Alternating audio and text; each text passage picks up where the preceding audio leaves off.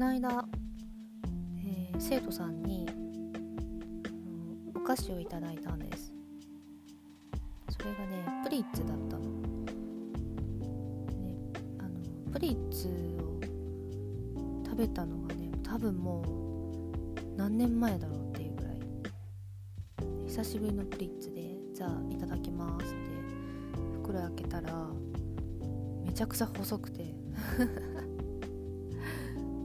極細プリッツっていうんですかね、なんかねなんでしょう、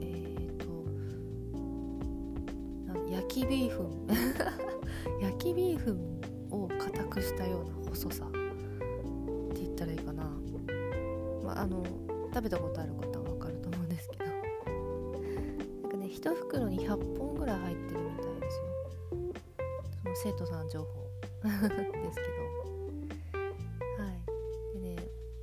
味はピザ味でね、すごい美味しかったです。止まらなくなっちゃう系の危険なお菓子ですねで、そうです。普段ね、そんなにお菓子をお家にストックしておくことがないので、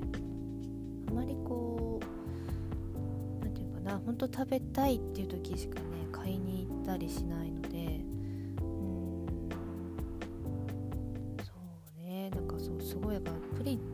そんなことになっているとかも知らなかったし、ポッキーの極細は知ってたんですけど、それは食べたことはなく、お菓子需要全く詳しくないっていう人です、私はうん、でもね、本当お菓子が嫌いなわけではなくて、食べたいときはどうしてもっていう感じで、スーパーとかコンビニ行ってね買ってきたりはします。私もスティック型のお菓子結構好きなので、いろいろありますけど、最強なのはじゃがりこですよねじゃがりこでしょう、最強なのはどうですか皆さん最強じゃないですか、じゃがりこ。歯ごたえとね、味も美味しいしね、なんかあれはもう本当にまずい、やばいですよ、あれは止まらなくなりますよなんかね、期間限定とか季節限定とか、あとコンビニ限定とかね、ありますよね。ちょっとお値段がね少し高い、何十円か高いとかね、ああいうのね出てるとね、あーと思ってちょっと気になっちゃいますけど、ちょっとぐっと我慢しますあとね、好きなお菓子で言うとじゃがりことか、あとねブルボンのプチシリーズのポテチが好きです。プチシリーズってなんかクマちゃんがキャラクターのやつでね、細い袋に入ってお菓子のサイズがすごいプチっていうからにはすごい一個一個小さくて、でそのプチシリーズっていうのが出た時はクッキー系が多かった気がする。ラングドシャとかチョコチップクッキーとか、そういうバタークッキーとかかなっていうのがあって、あとちょっとしたこうチーズケーキみたいなのも出てきて、そのうちおせんべいが出てきてでポテチも出てきて、ポチすごいなって、こんな今増えてんだと思って。でその中でね、そのポテチがいわゆる袋タイプのポテチですよね。こうカルビーとかさ、小池屋とかさ、ああいうんじゃなくて、あれですね、チップスターの方、筒に入っている形が全部同じタイプの、あれ小さい頃から私あっち好きで、だけどあれ一つ買うって結構量も多いし値段もちょっとするので、でもたまに食べたくなるので、プチで全く同じ形状のものでミニチュアみたいになってるからこれはいいなと思って、どうしてもこうそういったポテチ類が食べたいときはプチを買ってきます。ただプチもものすごくこう気がつくと、ああもう半分食べてたみたいになっちゃうのではい、ね、ほどほどにしなきゃなと思いつつも、お菓子は食べたい時に食べてますっていうどうでもいいお話から始まりましたけれども、はい、3月ですね。しばらくね、あったかかったりまた寒くなったり雨が降ったり月が出てたり、まあ、いろんな日々が続いてます。今日はね、その最近、軽音部だったり、あとはバンド仲間だったり、そういった中で結構ね、オリジナルラブについての話がね、話題がちょっと出るようになってきたんで、このボイスブログ去年の12月の中旬ぐらいから始めたんですけど、その時がちょうどねクリスマスシーズンだったんで、クリスマスの曲だったり、クリスマスの話なんかもしたと思うんですけども、その中に、クリスマスの曲といえば的な感じでそこからつながって、山下達郎さんの話をしたんですが、その山下達郎さんの年生についてというお話をしました。年生っていうのは粘りですよね。話が、オリジナルラブ田島貴夫さんをこれ同じシリーズでお話できるかもしれないと思って今日はちょっと田島貴夫の年生についてお話ししようと思います一度は皆さん聞いたことある「接吻」っていう曲もね有名です。プライマルだったりいろいろ「サンシャインロマンス」とか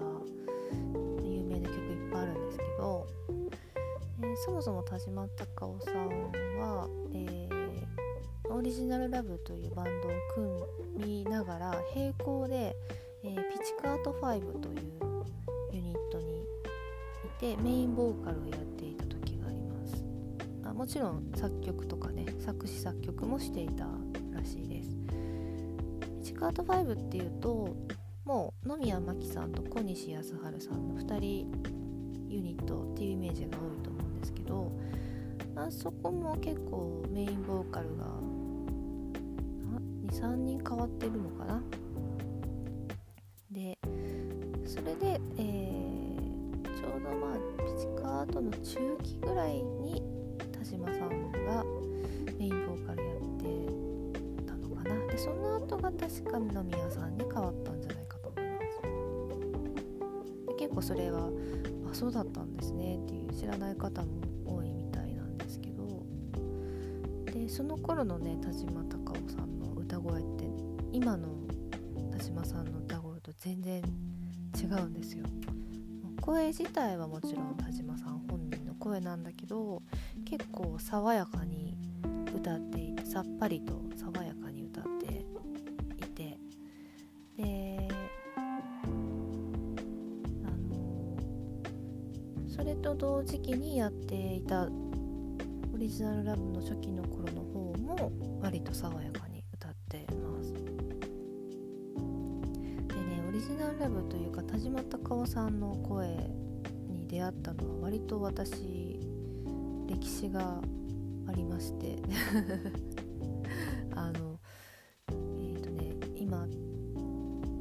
今回のブログリンク載っけますけど、1990年のピチカート5のライブ映像っていうのがあって、それはねテレビでやってたものなんですよね。で私そのテレビを本当に、リアルタイムで見てたんです。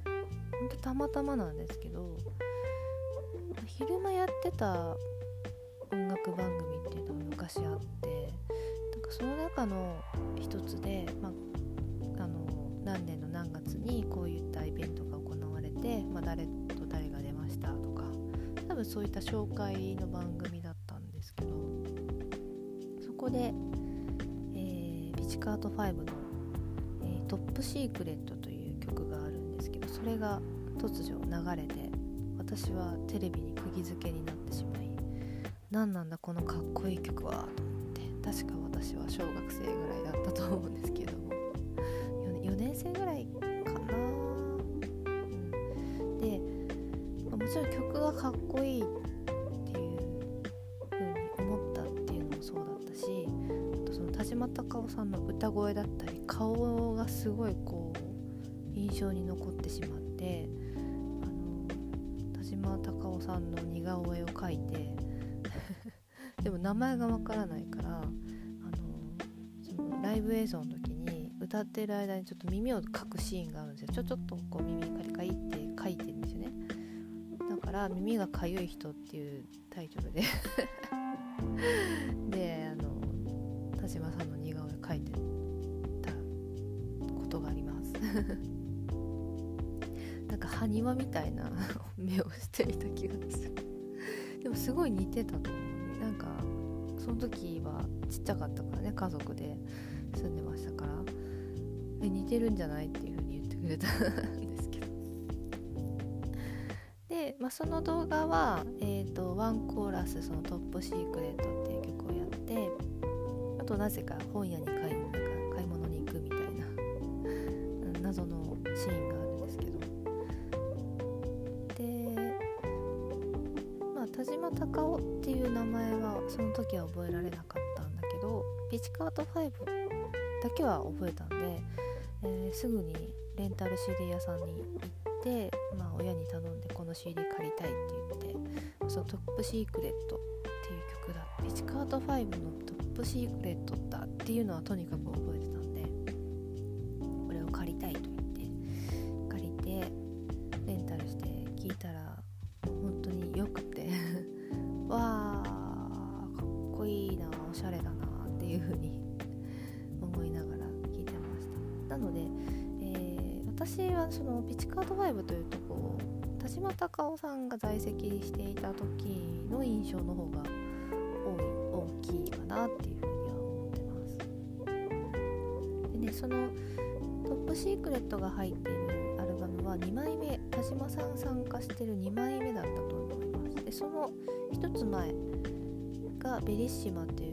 アルバムなんですけど、それはもう名盤ですね。どの曲もいいです、全てで。なのでね、今あるのかな、サブスクだったらあるのだろうか、よかったら聴いてみてください。で、その後オリジナルラブにたどり着くまではちょっと時間がかかって、中学生ぐらいだったと思うんですけど、そう中学生です。まず、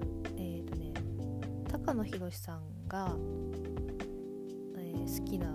時があって、今でも好きですけどね、冬の、なんだっけ、スキーウェアとかそういったスキーとかスノボの用品、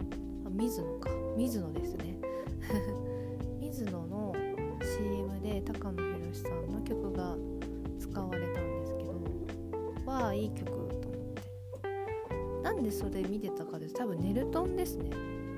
ネルトンベニクジラ団が水野が提供だったから、それを見てたかは、多分録画夜遅かったから録画してたんだと思うんだけど、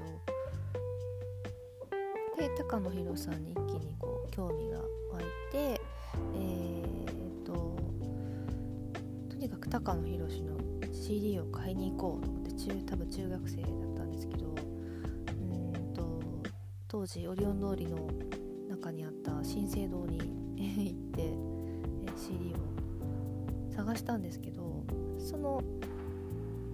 虹の都へっていう曲が使われたんですね。でその曲が入ってるのはまだなくて、でどうやらその後にアルバムシングル出して、その後アルバムが出るっていうことだったみたいで、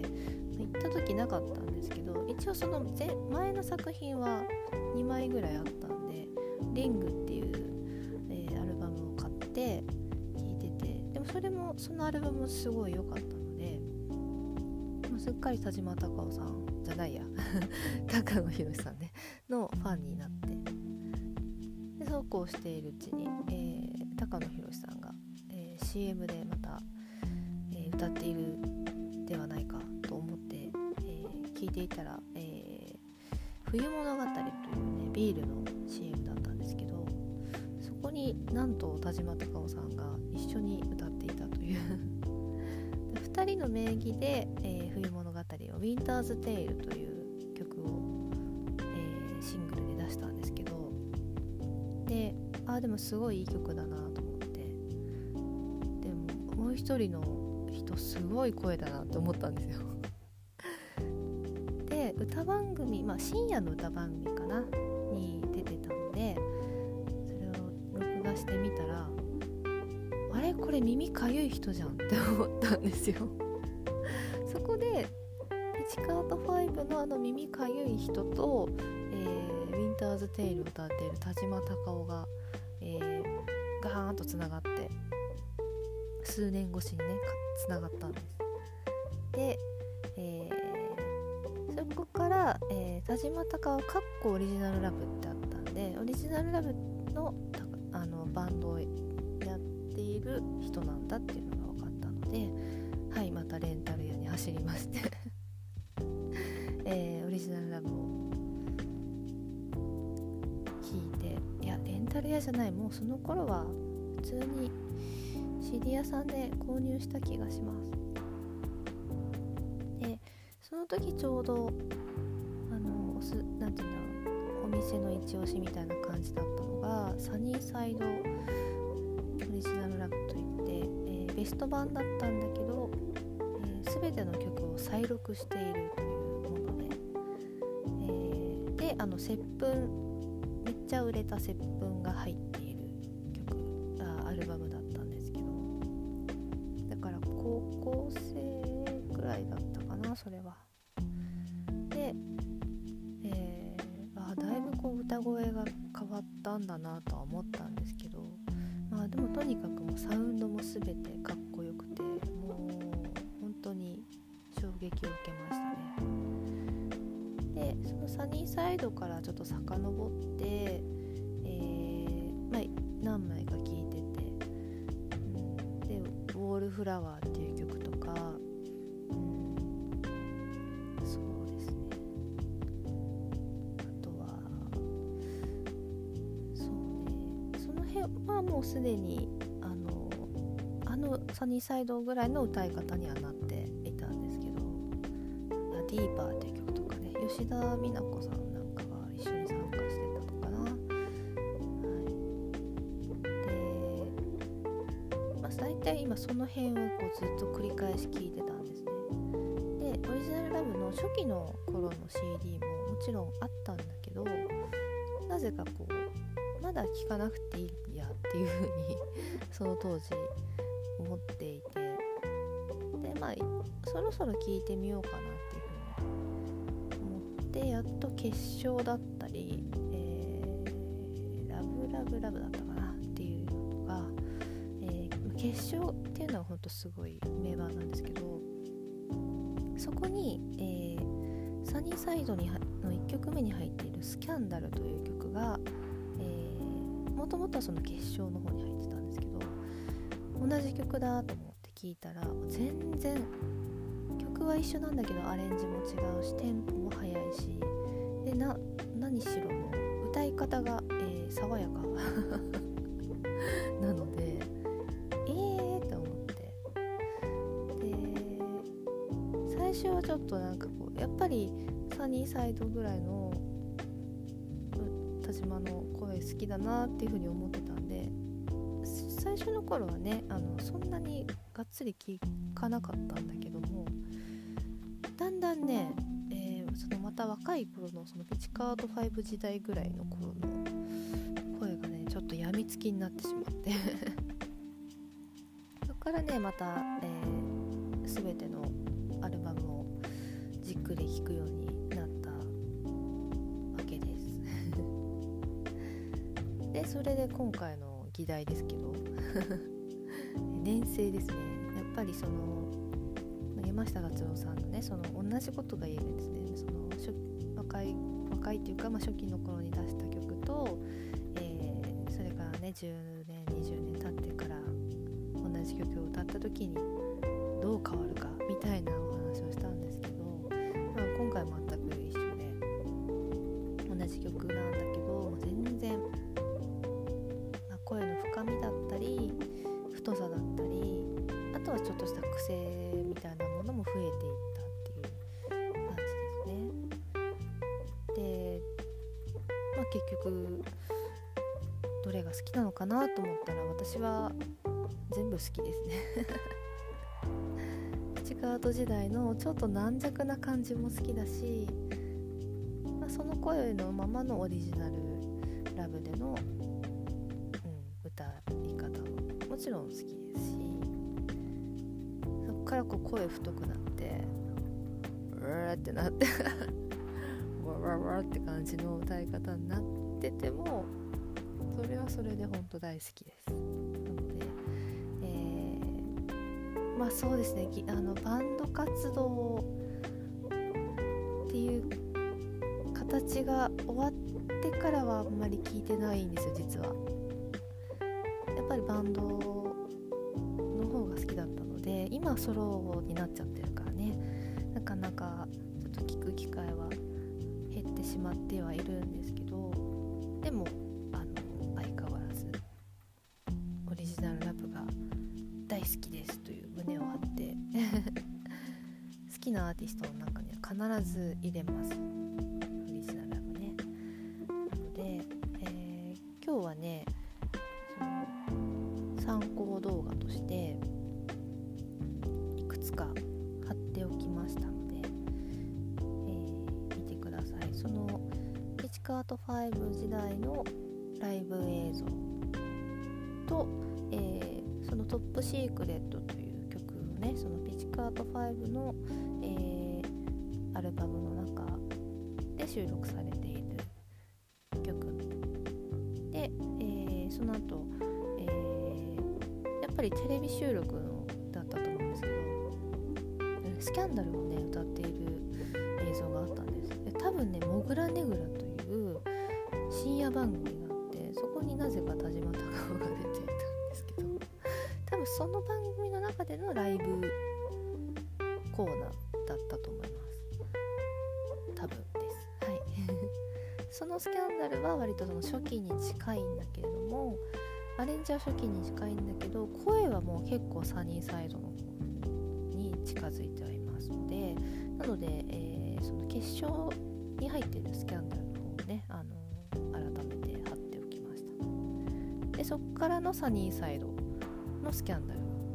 聞いてもらえればと思います。今日結構段階が多いので、お時間あれば聞いてみてください、はい、というわけで、ちょっと今回は田島貴夫の年生についてお話ししました。多分ね、山下達郎さんのようなね、タイプの、ね、粘り系とはちょっと違うかもしれない。少し声がいい意味でこもって響いていくような、そういったことがあっての粘りだったり、もちろん歌い方の癖っていう上では、粘りはめちゃくちゃ出ているとは思うんですけどまたね、ちょっとこういったお話をするかもしれないので、呆れずに聞いてほしいとは思うんですけどはい。そう、今これアンカーというアプリで録音をして、そのリンクをブログに貼り付けて、聞いていただいてるんですけれども、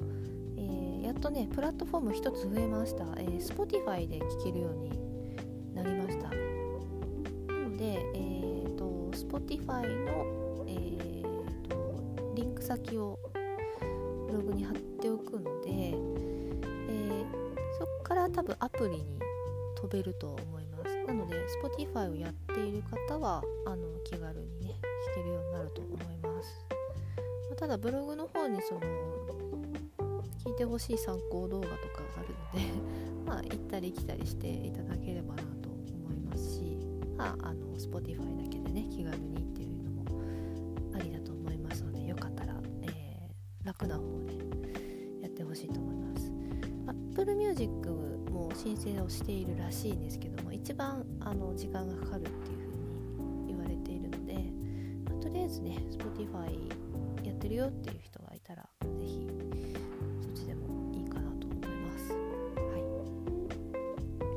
お知らせとしては3月の14日土曜日に、ボーカルのワークショップ第2弾ということで、今回は、コーラスです。コーラスをやってみよう、ハモってみようというワークショップを行います。3月14日土曜日の午前11時から1時間やります。内容としては前にも言ったかな、コーラス、ハモり方だったり、あとはハモるだけがコーラスではないわけですよね。じゃあ他にどんな方法があるのかみたいなお話をしますので、ワンコイン500円で受けられますので、ぜひ気になる方はお越しください。ご予約受付中です。はい、というわけで、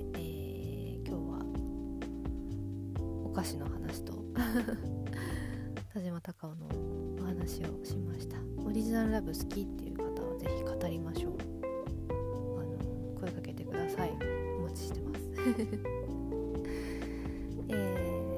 私のね、バンドでやる曲なんかは結構影響されたりはしてますのでその辺もねなんかそういった話ができるって楽しいですよね。なのでよかったらお話ししましょうということで、また次回のボイスブログでお会いしましょう。今日も一日お仕事ご苦労様でした。ではおやすみなさい。